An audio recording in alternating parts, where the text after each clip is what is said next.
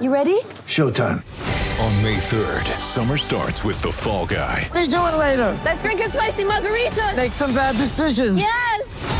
Audiences are falling in love with the most entertaining film of the year. Fall guy. Fall guy. Fall guy. That's what the poster said. See Ryan Gosling and Emily Blunt in the movie critics say exists to make you happy. Trying to make it out? Nope. Because I don't either. It's not what I'm into right now. What are you into? Talking. Yeah. The Fall Guy. Only in theaters May 3rd. Rated PG-13.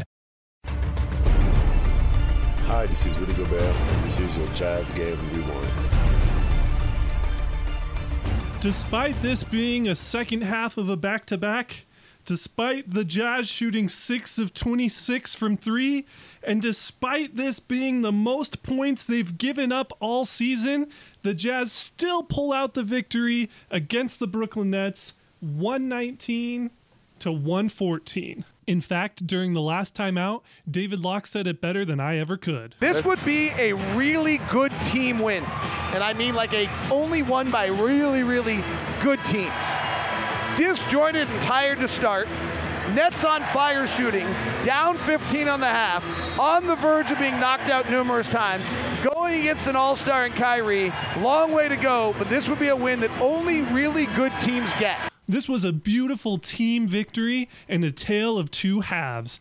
After going down 15 in the first half, they outscore the Nets by 20 in the second half and win by five. So, in honor of those five points, I've got five things that stood out to me tonight.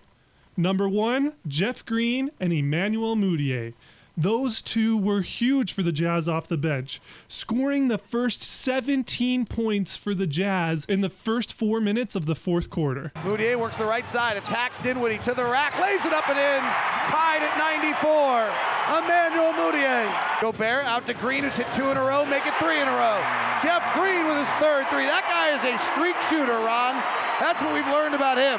Three threes in a row for Jeff Green. He's got 13 off the bench. Their bench contributions were huge and gave the O lineup a chance to finish the game at the end. My second point tonight is the heart that this team showed to open the third quarter. This could have been one that the Jazz lost and would have been excusable considering the circumstances. Instead, they came out with a game plan, adjusted some things, and went on a 13 0 run to open the third. Let's throw it down to David Locke and Ron Boone on the call. Bogdanovich comes off a pick from Gobert, works inside the mid range, chests it out to O'Neale, playing with his eyes open. And O'Neale, who's shooting 50% from three hits.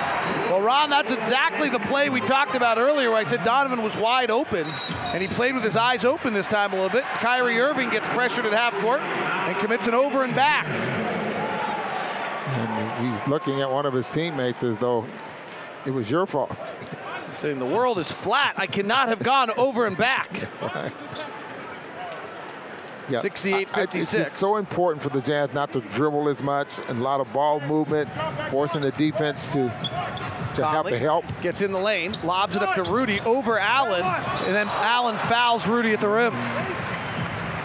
Gobert misses the free throws. The Jazz are still down 12. 68-56. Allen at the elbow, handoff to Harris, wants to take a three. Jazz won't allow it. So he puts it on the deck, throws it on the drive out to the wing, and nobody's there. Well, the guy in the Karl Malone jersey's there, but he here's a high pick and roll. Conley wraps it back up to Donovan. Ball fakes a catch and shoot three, attacks the rack, scoops, and scores. Beautiful play. Jazz within 10. The offense looks much better. Donovan's got 14. Temple playing for the injured Levert. Gets a three angle left, front rim, no good. Bogdanovich rebounds out to Donovan. Rudy's running the floor hard. Donovan's attacking in the open floor, gets to the window, shot up and in.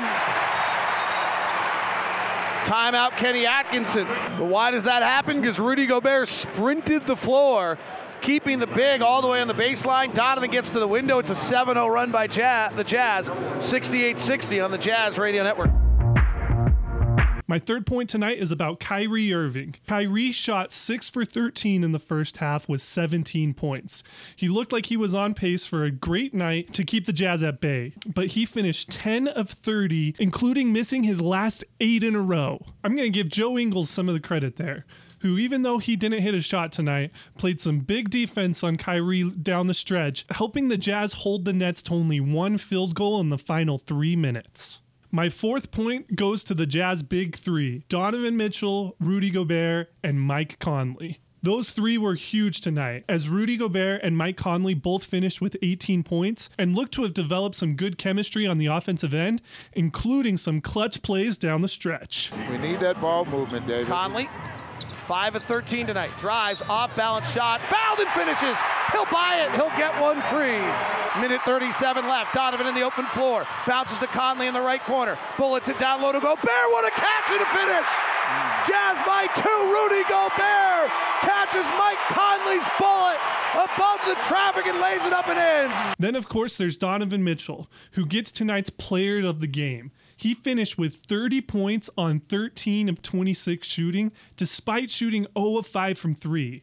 He was a plus 16 in a game the Jazz won by only 5. Donovan off a Conley pick, attacks Kyrie, steps through the lane, scores it.